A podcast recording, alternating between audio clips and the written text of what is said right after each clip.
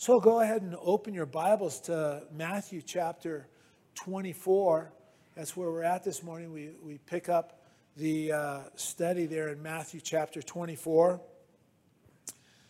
And we'll, we'll start our reading this morning in verse 9. Matthew chapter 24. If anybody needs a Bible, you raise your hands. We can get a Bible in your hands too if you don't have one.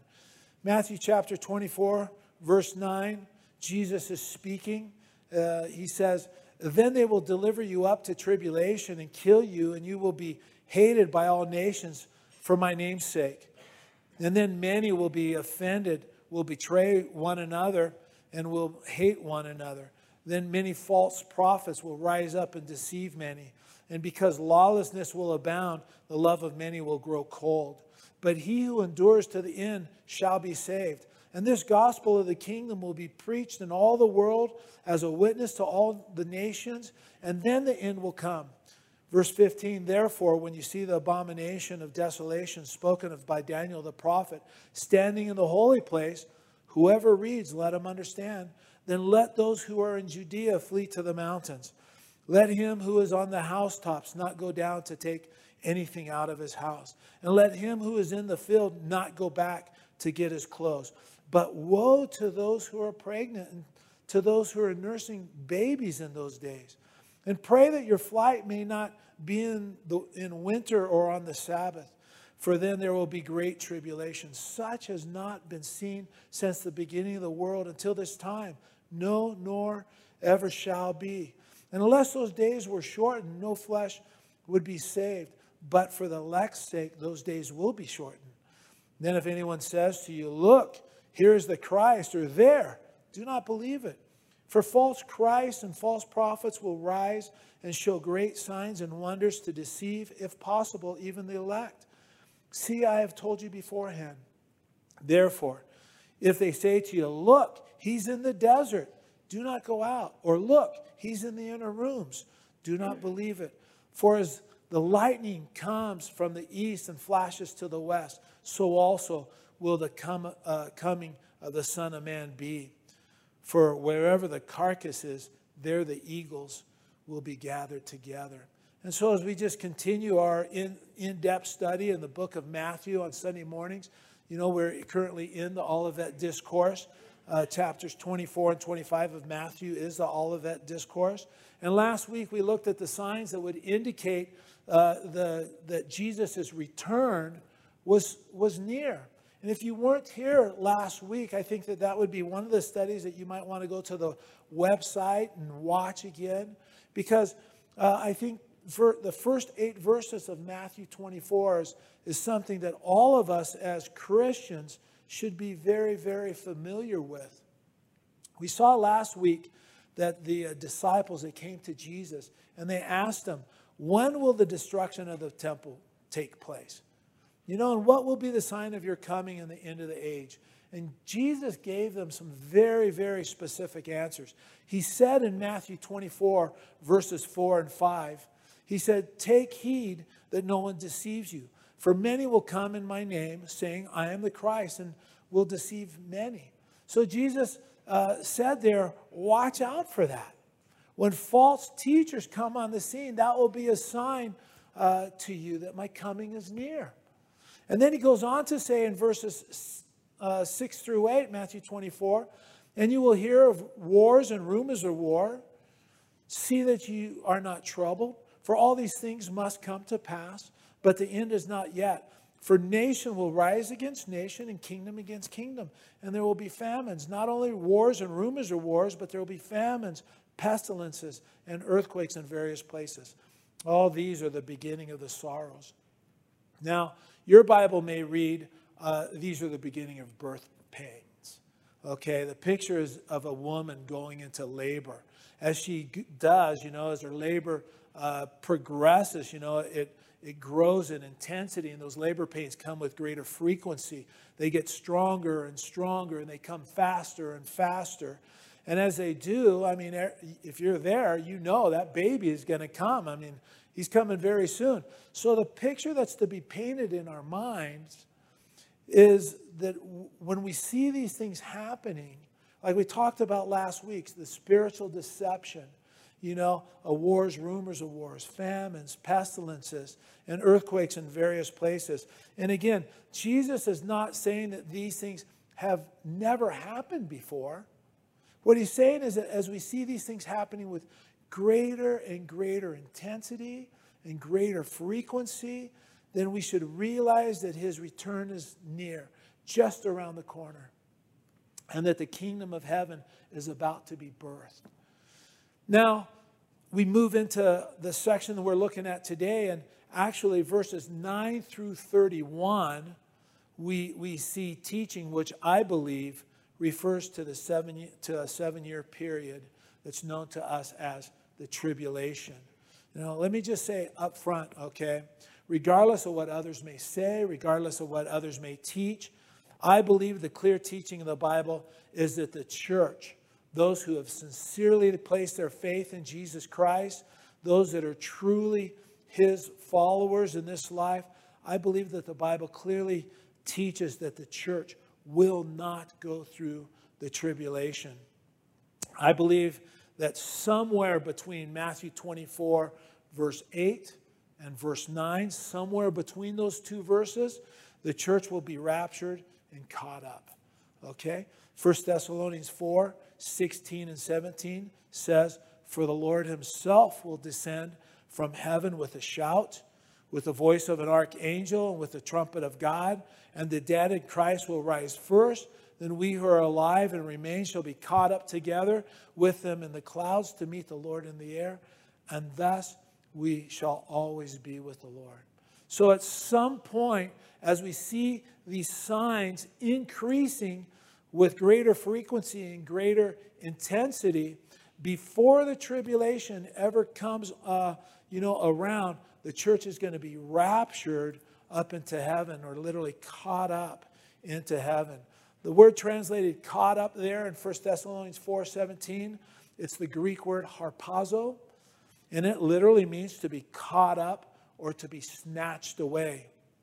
The Bible teaches that the church at some point is going to be caught up, it's going to be snatched away. And maybe you have run into people in the past that, you know, say, uh, you know, I don't believe in the rapture. You know, I don't ever see it in the Bible. You know, well, uh, you know, it just means that you're not reading the right Bible. The word harpazo is in the Bible, in the original language. It's in the Greek, it's the word that's used there. And that word harpazo is translated into the Latin Bible, uh, right, to the word rapturo. And the Latin word rapturo is where we uh, get our word rapture. Rapturo means to be caught up. It's where uh, the word rapture in the English comes from. So the church is going to be caught up to meet the Lord in the air before this tribulation period that we're reading about this morning in Matthew uh, 24, 9 through 31, ever takes place. And we're, we're going to take a, a, look at this this morning, and uh, I'll share with you why I believe that uh, the Bible teaches that the church is not going to go through the tribulation period. And then you can, you know, make up your own mind uh, what you think about it. Um, I think it's important that we do understand that throughout church history, uh, there are many Christians that do believe that the church will go through the tribulation period. And maybe you even hold that view this morning. You might be thinking, well, you know, from my understanding of Scripture, we need to get ready. We need to uh, be prepared because we're going to go through the tribulation. You know, I think it's important that we understand if there's someone that holds to that view, well, you know, they're still our brother and sisters, right? I mean, the idea of the rapture, it's not a major doctrine that we should break fellowship over, uh, you know, with other people. You know, there are essential doctrines that every Christian must believe, such as the deity of Christ, the um, doctrine of the Trinity, you know, the virgin birth, uh, the substitutionary sacrifice of Jesus for the sins of the world, that salvation is by grace alone, through faith alone. I mean, these are foundational doctrines, and there's no room for uh, you know any debate on those. There's no room for varying opinion in regards to those, right? However, the pre tribulation rapture, it's a non essential doctrine. It's not something that we're to break fellowship over uh, if somebody holds a differing view. We need to have wisdom when it comes to these, these kinds of things. Uh, you know, Billy Graham, he used to say, We pray for a pre tribulation rapture and we pre- uh, prepare for a post tribulation rapture. And that standpoint that he adopted allowed him to minister to the whole spectrum of people. You know, in my mind, uh, again, this is just not something that's worth dividing over. So this morning, it's on my heart to present to you why I believe that the church will not go through uh, the tribulation period. And it's my prayer that, you know, it'll make sense to you why I hold that view. And then it'll bring some clarity to you regarding this issue. From my point of view, I think the Bible, uh, again, very clearly teaches that the church will not go through the tribulation. And again, you're welcome to come to whatever decision you want to come to. That's fine. My prayer is that whatever that decision is, you know, uh, that you come to, that it's based on Scripture, and then that you're able to defend it from Scripture.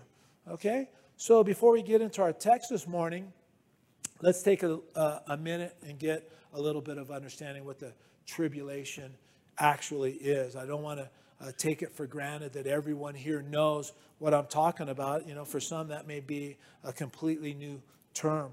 But first off, and it's absolutely essential to understand that during the seven year period of time, which we call the tribulation, God is going to once again deal with the nation of Israel.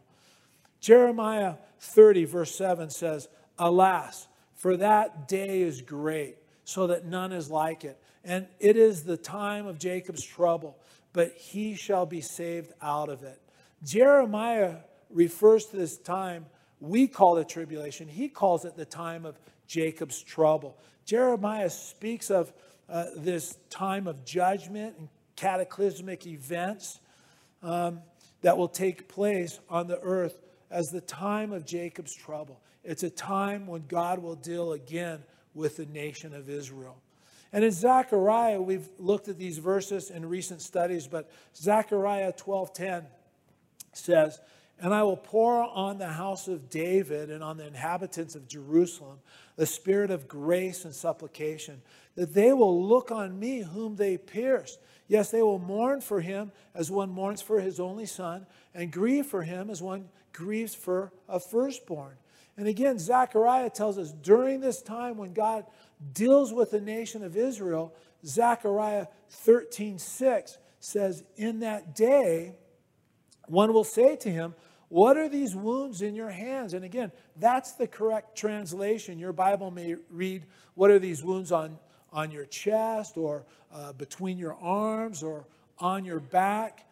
But the correct translation is, What are these wounds in your hands? Then he will answer, Those with which I was wounded in the house of my friends. And in our last two Bible studies, we also saw Jesus say in Matthew 23 39, you shall see me no more till uh, you say, Blessed is he who comes in the name of the Lord. So by the end of the tribulation period, there will be such a move of God's Spirit on the Jewish people that they'll recognize Jesus as their Savior. Uh, Savior. I'm just making up words here. As their Messiah and Savior, right? And they're going to mourn over the one they pierced.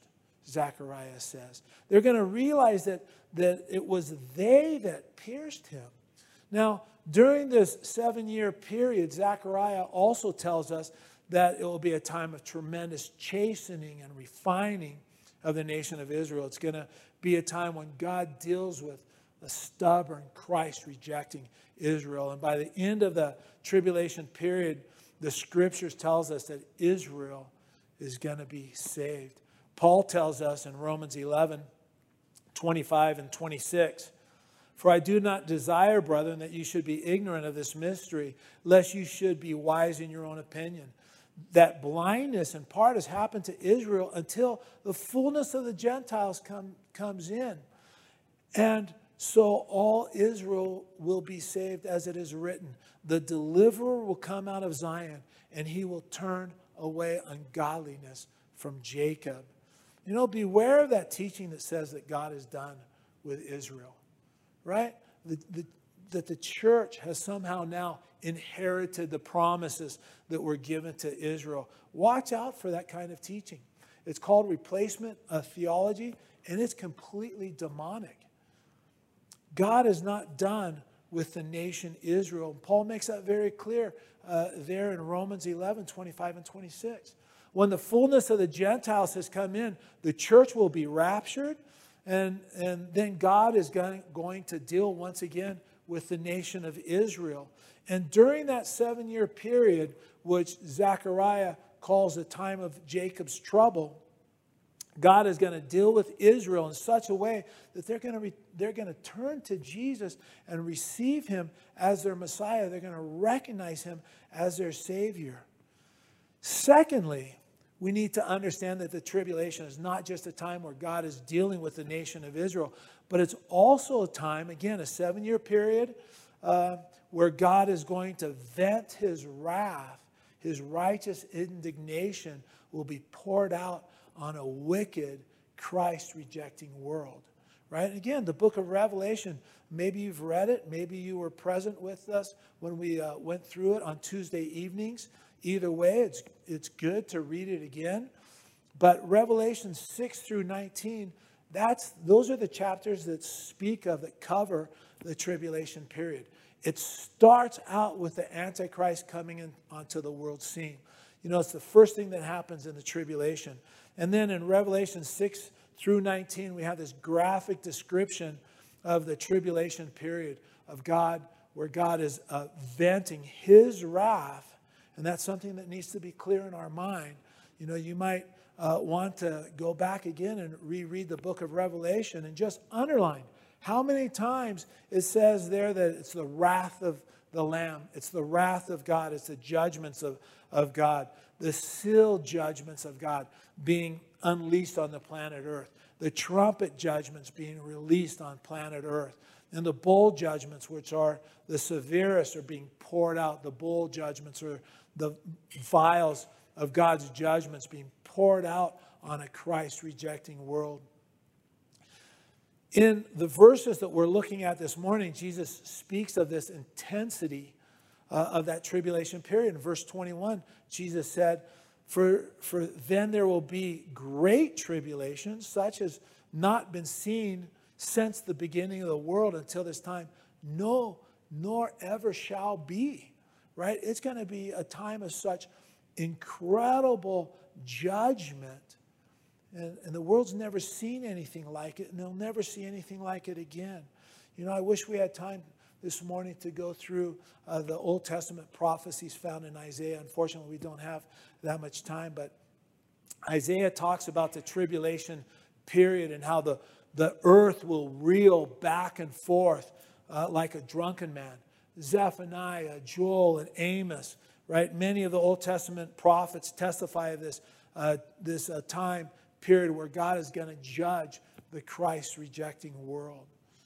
Now, when we talk about the tribulation, one prophecy that's absolutely essential that we understand, right, and we're going to take time this morning to look at it, is, is the prophecy found in Daniel 9.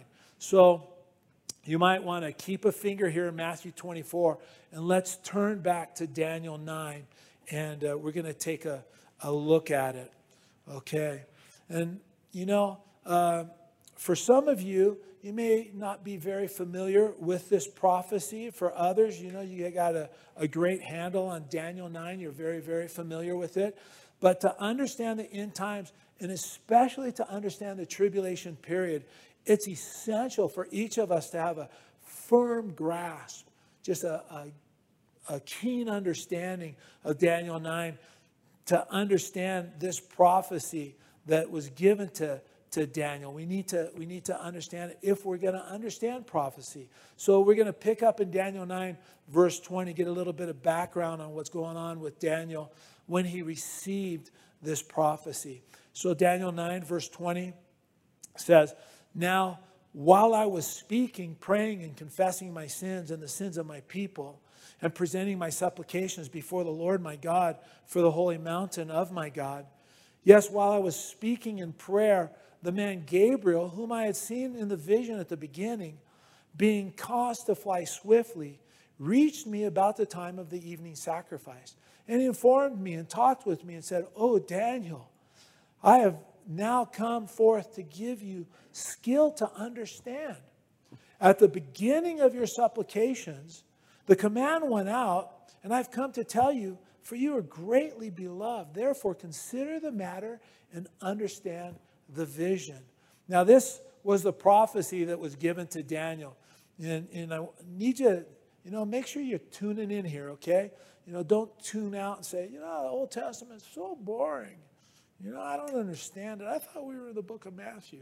No, you really need to have a firm grasp on what's going on here to understand prophecy, especially if we're going to understand the, the tribulation period. So, this was the prophecy given to Daniel, verse 24. 70 weeks are determined.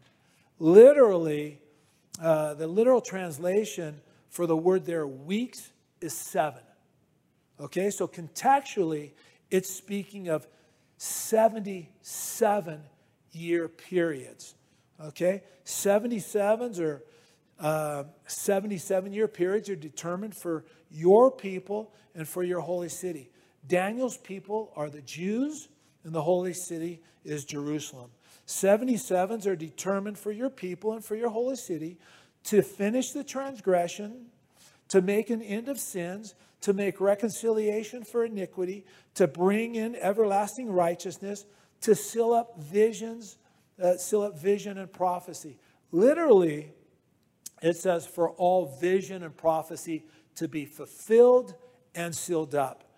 And he goes on to anoint the most holy.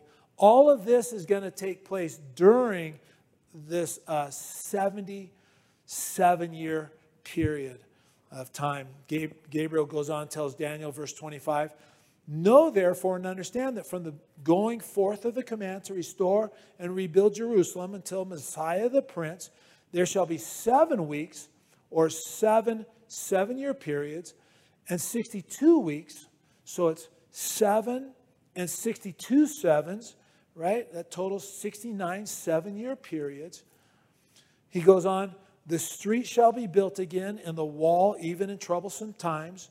And after the 62 weeks, Messiah shall be cut off, but not for himself. So, this is what the prophecy of Daniel is. This is what the angel Gabriel told him. He says, Daniel, know this and understand. From the, from the going forth of that command to restore and rebuild Jerusalem, there's going to be a seven year period of time, right? 49 years. And that 49 years is what it took to rebuild and restore the city of Jerusalem. Then after that, there's going to be 62 seven year periods, you know, or a total of 69 seven year periods. And then the Messiah, the Prince, comes on the world scene. And Gabriel told Daniel that the Messiah would be cut off. And it's interesting, he says that cut off, uh, but not for himself. And the word cut off means to be uh, executed. Executed for a crime is, is how that word is, is used.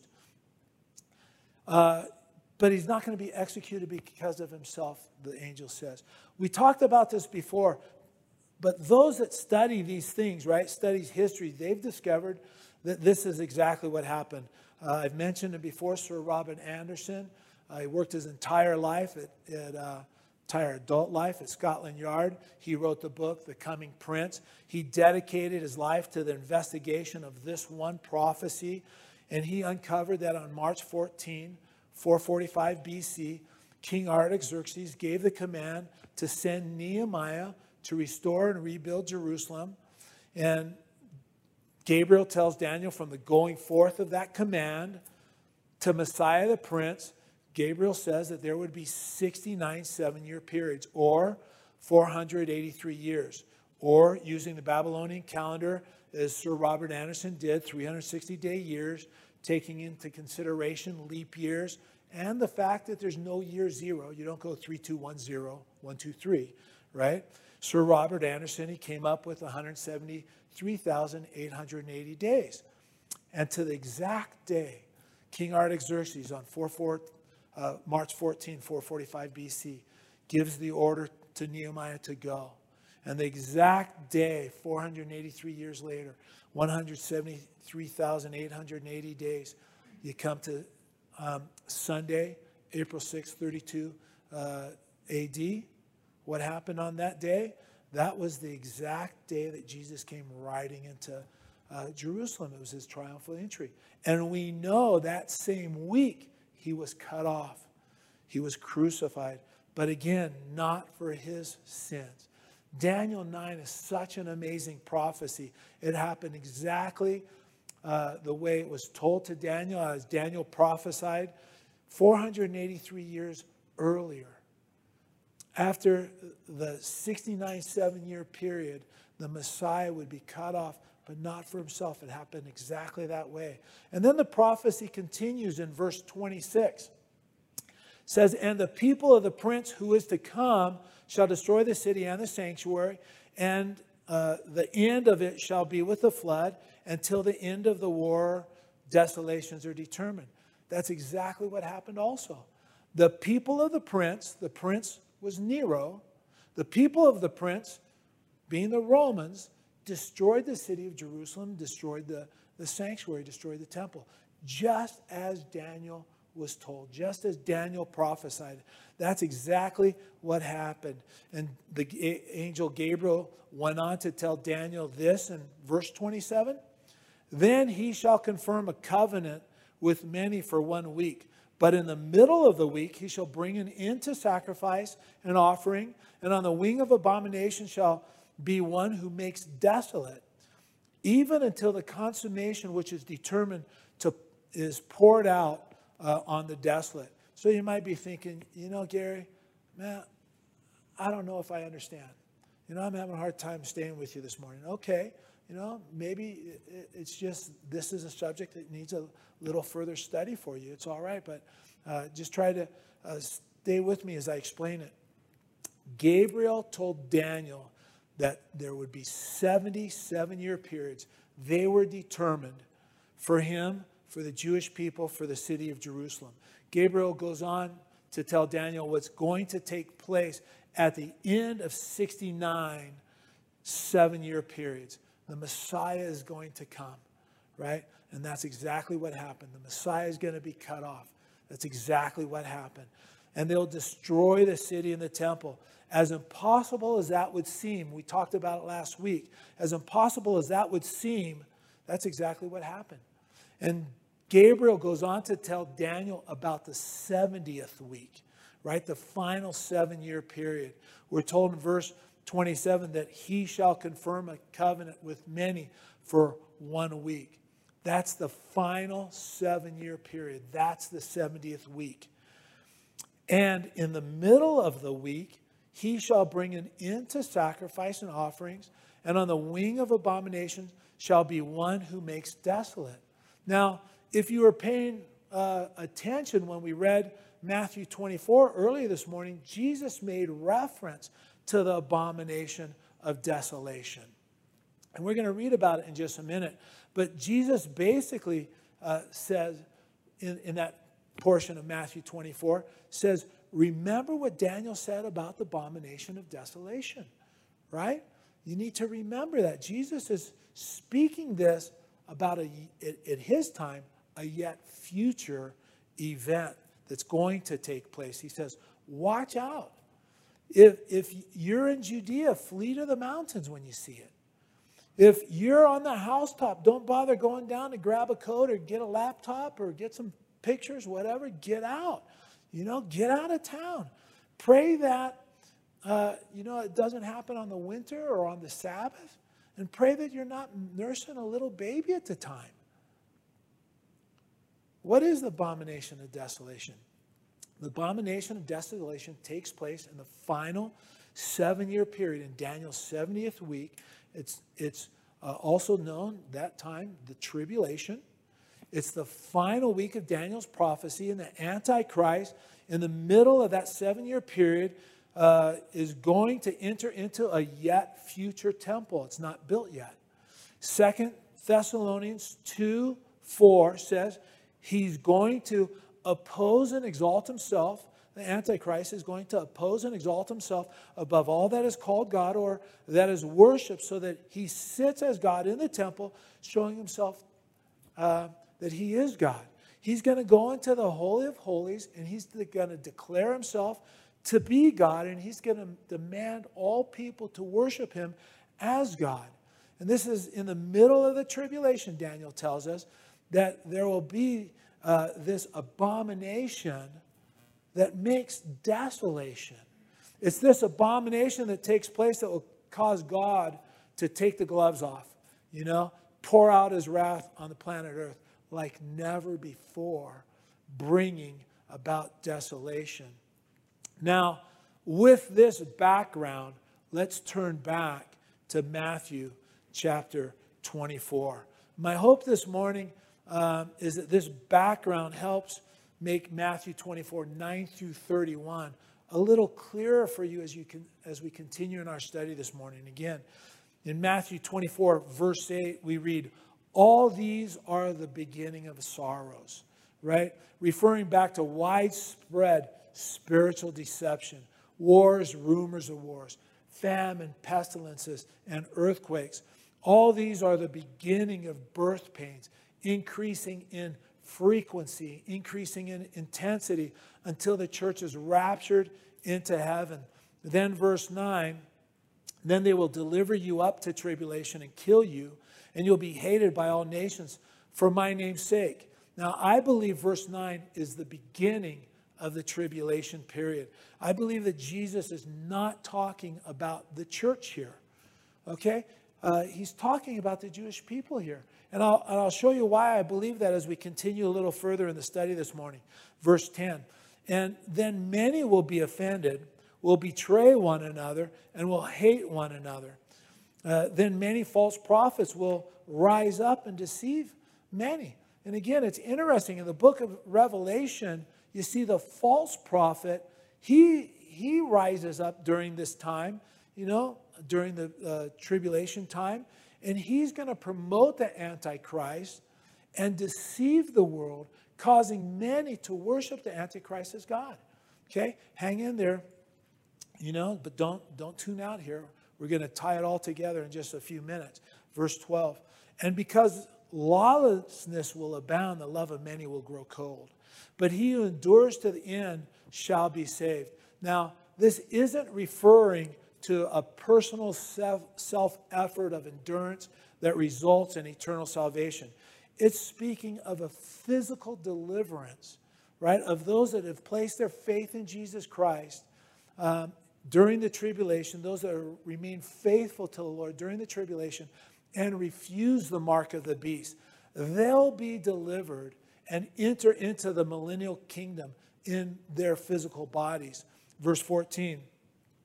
And this gospel of the kingdom will be preached in all the world as a witness to all the nations, and then the end will come. It's at this verse that a lot of missionary organizations say, you know, there you have it, right? It's right there. We have to preach the gospel to the whole world before Jesus can come again. Jesus can't come until the gospel is preached to the whole world. But you know what? I don't think that that's the context of this verse even though it's my heart to see the gospel preached to the whole world and and you know i want very much so to be used by god to preach the gospel to the whole world but i think the context here is that again it's in the tribulation period and it's interesting that in the book of revelation god is going to send forth an angel revelation 14 verse 6 says then john says then i saw another angel flying in the midst of heaven having the everlasting gospel to preach, who dwelt on the earth to every nation, tribe, tongue, and people. So I think the context of Matthew 24 14 is not that we have to preach the gospel to the whole world before Jesus can come back for his church.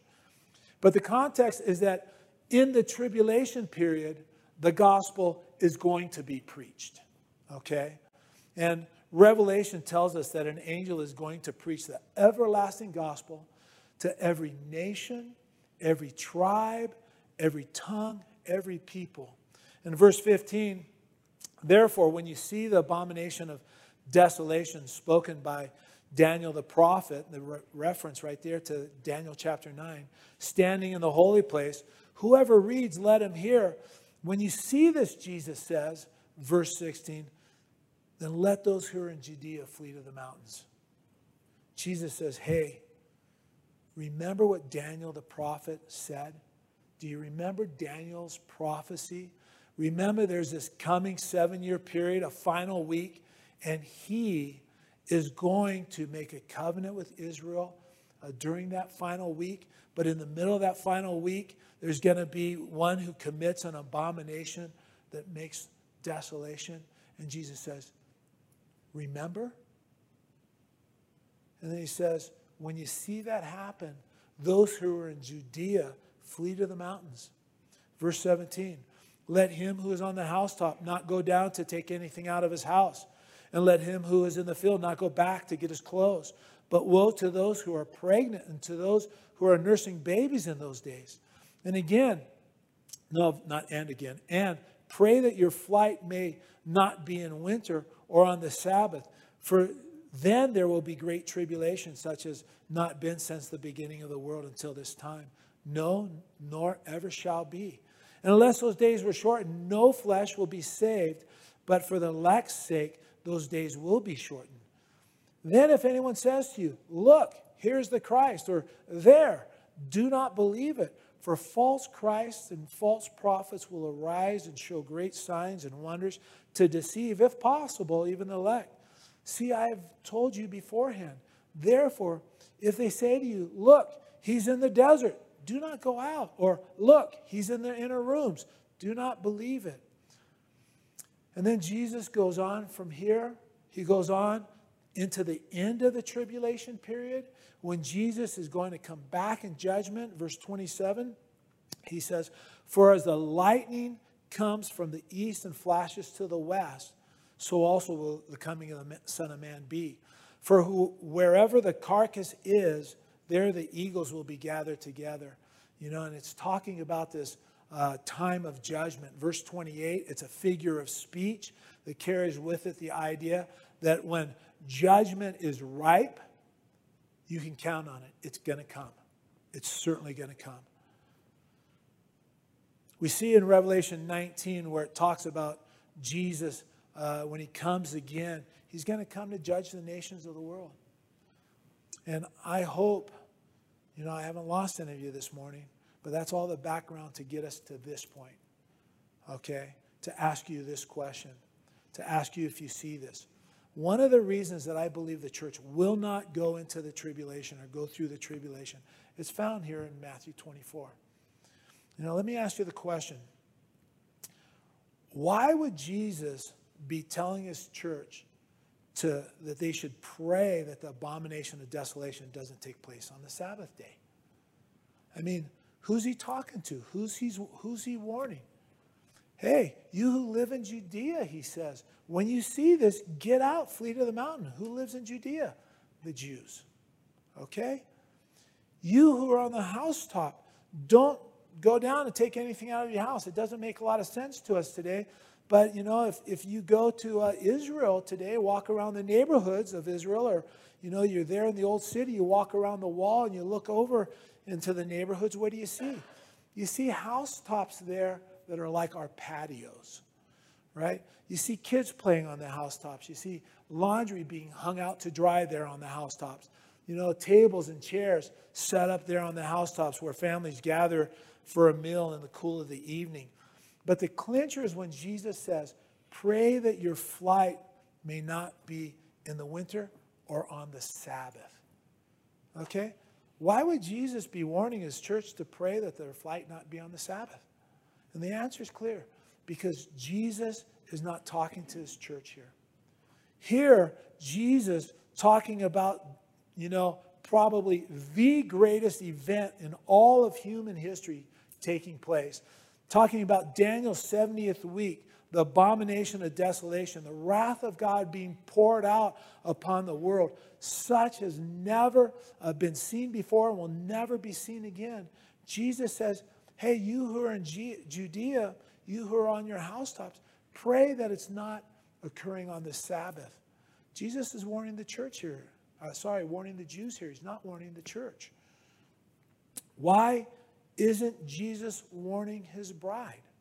Why isn't he warning the church? Is it because he doesn't care about us? You know, he's warning the Jews, instructing them what to do. What about us? Where's the warning instructions for us? Right? And the obvious answer is the church isn't here. There's no warning to give to the church. There's no instruction to give to the church because the church is not on the world scene at this point in time. Right? The church has been raptured before any of this even takes place. And we see these birth, as we see these birth pains increasing in intensity and frequency, hey, we know Daniel's 70th week is coming. And all of this is going to take place just as Jesus said. But the church is going to be raptured before any of these things uh, take place. Let me give you a couple more reasons why I don't think the church will be here during the rapture. You might want to take notes. You might want to write these things down. Matthew 24 is a powerful argument. Jesus warns the Jews, but there's no warning given to the church because the church isn't going to be here.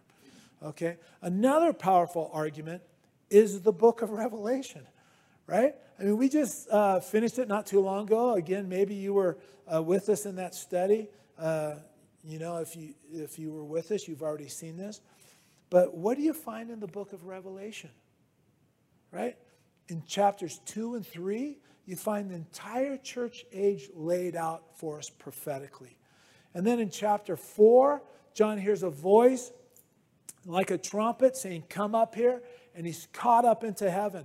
And John, uh, sorry, Revelation chapter 5, John sees this enormous group singing a song, a new song. And this is the song that they're singing, Revelation 5 9. You are worthy to take the scroll, for you were slain. You have redeemed us to God by your blood out of every tribe and tongue and people and nation. It's a group that can only be the church. The church is the only one that can sing that song. So in Revelation 2, 3, you see the church age. Revelation 4, John's caught up into heaven. Revelation 5, you see this group in heaven. Again, it's the, it can only be the church who sings this song, worshiping before God there, uh, before his throne. And then in Revelation 6 through 19, we see this incredible judgment being poured out upon planet Earth. And guess what? The church is not mentioned one time in those chapters, Revelation 6 through, through 19, not mentioned one time. The church is mentioned 19 times in chapters 1 through 3, but between 6 and 19, during the tribulation period, you don't see the church mentioned, not even one time. In fact, you know, the next time you read about the church in Revelation is at the end of uh, 19 when the church comes uh, with Christ, returns with Jesus at his second coming. So the church is going to be raptured into heaven, right, to be with the Lord. And during the seven year period of what's literally a hell on earth, during the seven year period of God pouring out his wrath on a Christ rejecting world, right, the church is experiencing this honeymoon relationship with the Lord in heaven. Then, according to Revelation 19, we'll be coming back with the Lord in judgment. I mean, the book of Revelation is so very clear in regards to this that the church will not be here during that time of tribulation. Another reason I don't believe that we'll be going through the tribulation uh, is Daniel's prophecy of the 70th week. Let me ask you another question, okay? Think with me. Where was the church during the first 69 weeks of Daniel's prophecy? You say, What? Really? Gare? I mean, like, what do you mean where the church was during the first 69 weeks, right? Uh, you know, are you crazy? That was during the Old Testament time, right? The church didn't exist. And that's exactly right. The church wasn't on the world scene at that time. The church came into being between Daniel's 69th week and his 70th week. From that time that the Jews rejected Jesus as their Messiah to this present time, we're currently living in what's known as the church age, where God's grace has been freely extended to all people, that whosoever will can come. You're invited to the marriage supper of the Lamb. You're invited to be part of the bride of Christ, to be forgiven of your sins, to be washed, cleansed, to be clothed in white linen. But looking at Daniel's prophecy and those first 69 weeks, the church uh, wasn't present on the earth. Okay? So, where's the church going to be during the 70th week? It's only consistent that the church will not be present during the 70th week either. The church is going to be in heaven with the Lord. A couple more reasons I don't believe the church will not be here during the tribulation. Uh, the first of which is 1 Thessalonians 5 9. And you listen very carefully as we read it. Right? 1 Thessalonians 5 9 says, For God did not appoint us to what? Wrath, but to obtain salvation through the Lord Jesus Christ. God did not appoint us to wrath. What's the tribulation? Again, I encourage you, read through the book of Revelation. Time and time again, you read God's judgment, God's wrath, the wrath of the Lamb, over and over again. The tribulation is a seven year period where God's wrath and righteous indignation is being poured out, vented on a Christ rejecting world. And as 1 Thessalonians 5 9 says, we were not appointed to wrath, right? That's what it says. There can be no other interpretation of that verse. We are not appointed to wrath. Another verse in the same vein, Paul writes Romans 5 9. You can remember it very easily because they're both 5 9s. 1 Thessalonians 5 9, Romans 5 9. Romans 5 9 says, Much more then, having been justified by his blood, and we have been justified by his blood, we shall be saved from wrath through him. Let me give you another reason why I don't believe the church is going to go through the tribulation. And this reason is the words of Jesus himself. Write these two verses down. They'll help you as you confirm these things in your own mind, your own heart. The first, Luke 21 36. Jesus says, Watch therefore and pray always that you may be counted um, worthy to escape all these things that will come to pass and to stand before the Son of Man. Jesus says, Watch. Pray always that you be counted worthy to escape all these things. So here's my question Escape what things? Escape the second coming? Yeah? Is that what you want to escape? You want to escape the second coming? No. You want to escape the seven year period of tribulation. Another verse that goes hand in hand with this one, Revelation 3 10 and 11. Jesus says, Because you have kept my command to persevere, I will also keep you from the hour of trial, which shall come upon the whole world to test those who dwell on the earth. Behold, I am coming quickly. Now, the hour of trial is a reference to the coming tribulation period that will come upon the whole world. And Jesus says, Because you've kept my uh, command to persevere, go ahead and flash it up there again, real quick, so you can read it. Because you've kept my ma- command to persevere, I will keep you from the hour of trial, which shall come upon the whole world. Two very powerful promises from our Lord. I can keep going, but I'm going to share one uh, final reason why I don't believe that the church will go through the tribulation period. And that's the teaching of Jesus. What did Jesus teach? Well, he taught over and over again watch, be ready. Why? Because I'm coming in an hour when you least expect it. No man knows the day nor the hour. Therefore, he says, watch, be ready.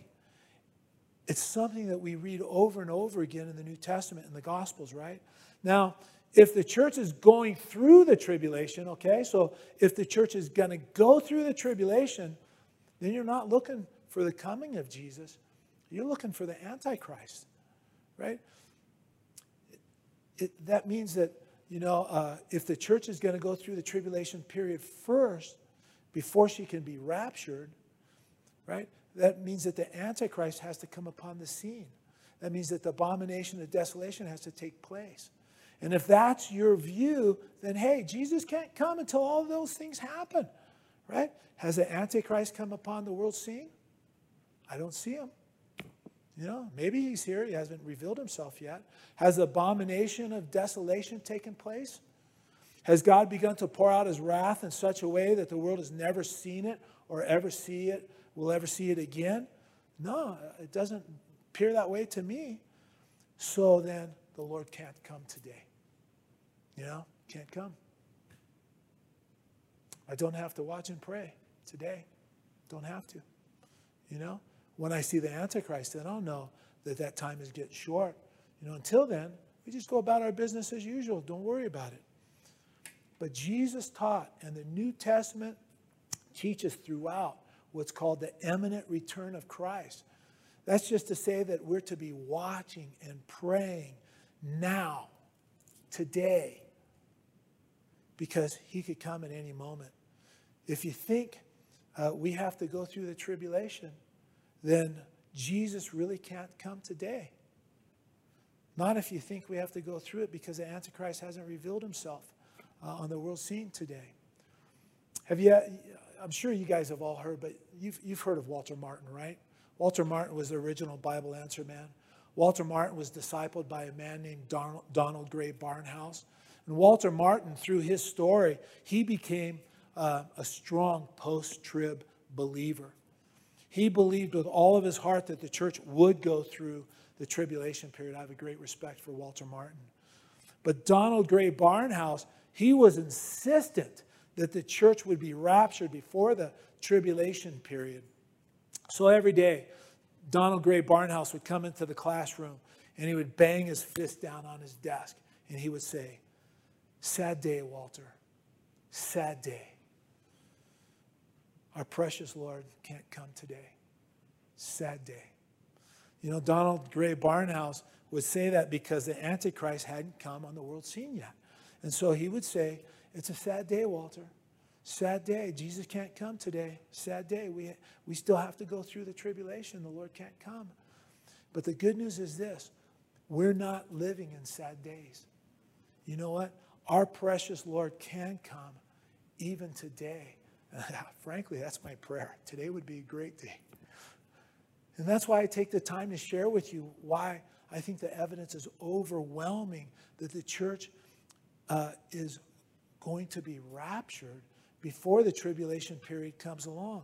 And personally, as a student of the Bible, I believe as we look around, as we watch the news, as we see the chapters of the Bible, you know, uh, making the headlines, you know, the time of the rapture is drawing the near, drawing near. The, the Lord is coming, friends. I mean, just look around.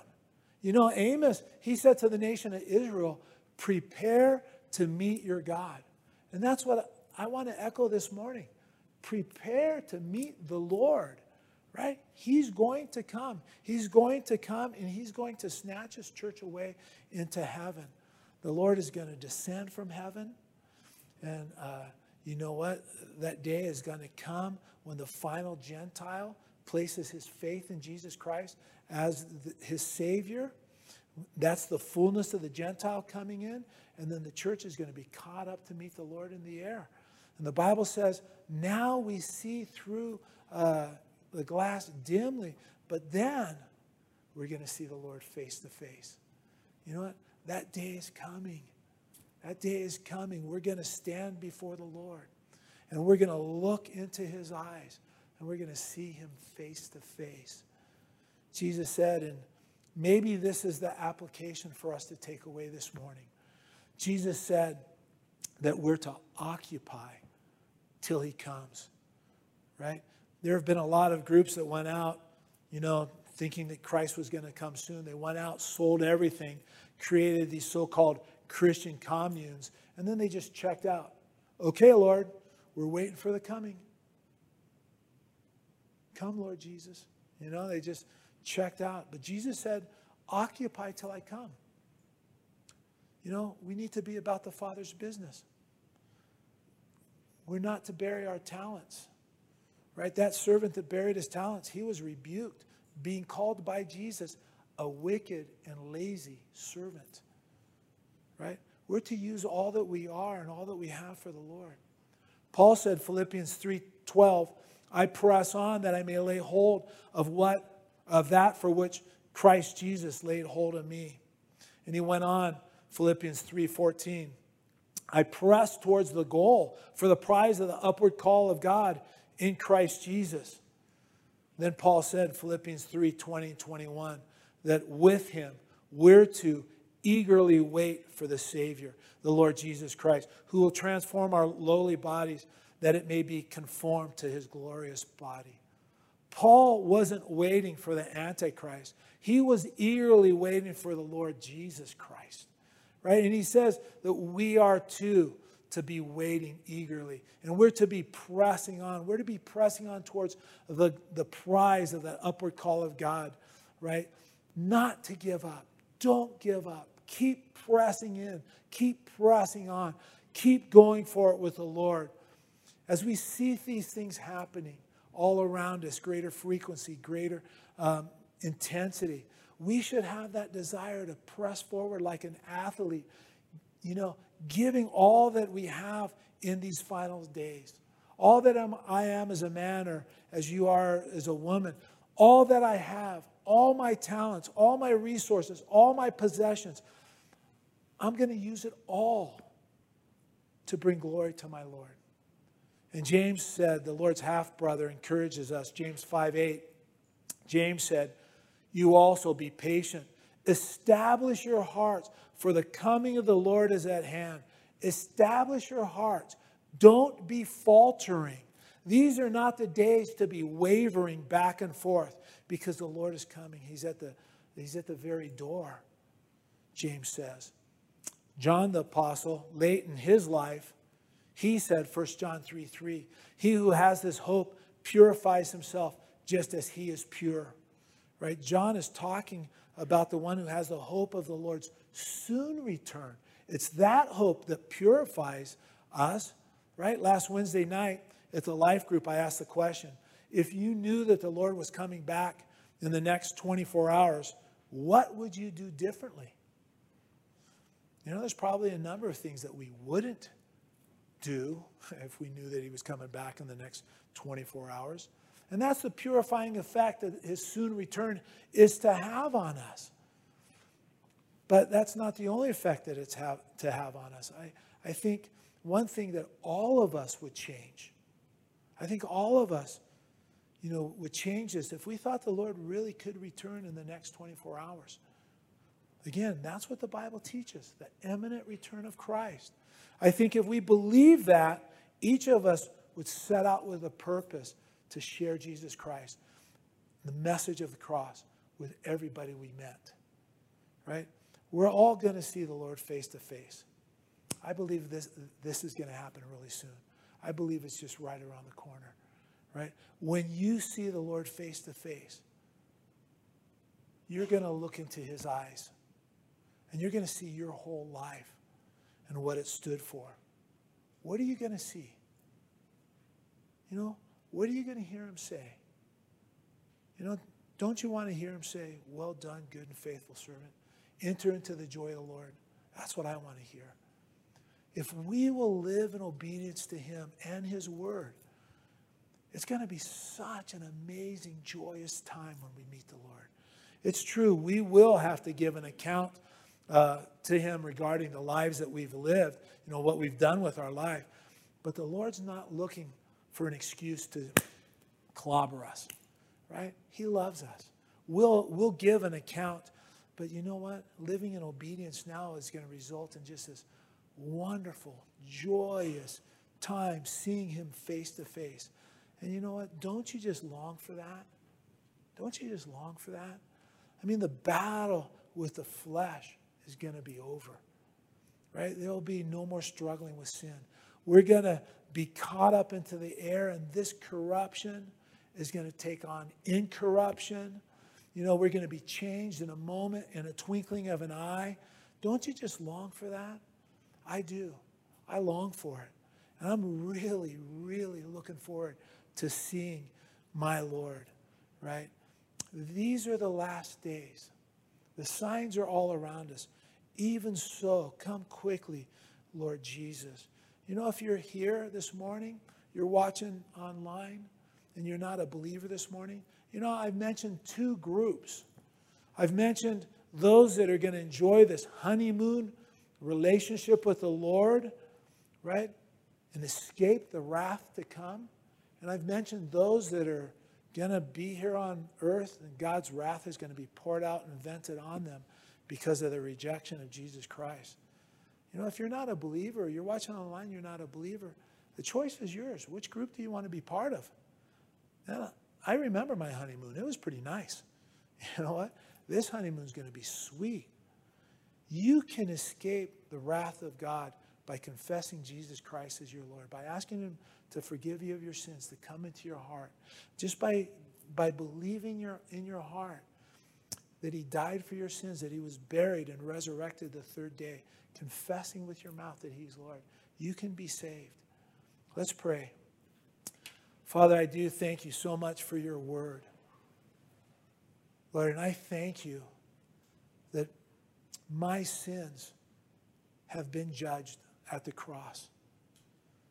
The wrath that should have been uh, poured out on me because of my sins were, was vented and absorbed, poured out on Jesus Christ in my stead. Lord, I'm so thankful that, Lord, my name is written in the Lamb's book of life and, we're, and I'm going to heaven. Lord, for anybody here that doesn't know you, Lord, I just pray that you would move on their heart. Anybody watching online, that you would move in their heart. Just where do they stand in light of eternity? What group are they in? Those that will receive just forgiveness and that be part of the bride of Christ, clothed in white linen, enjoying that time in heaven with you, or those that will be enduring a wrath that has never been poured out on the world before, and it will never be poured out again, Lord, because it will bring an end to this age. I just pray you move on people's heart, that they would bow their knees, humble their heart, just cry out for salvation, Lord.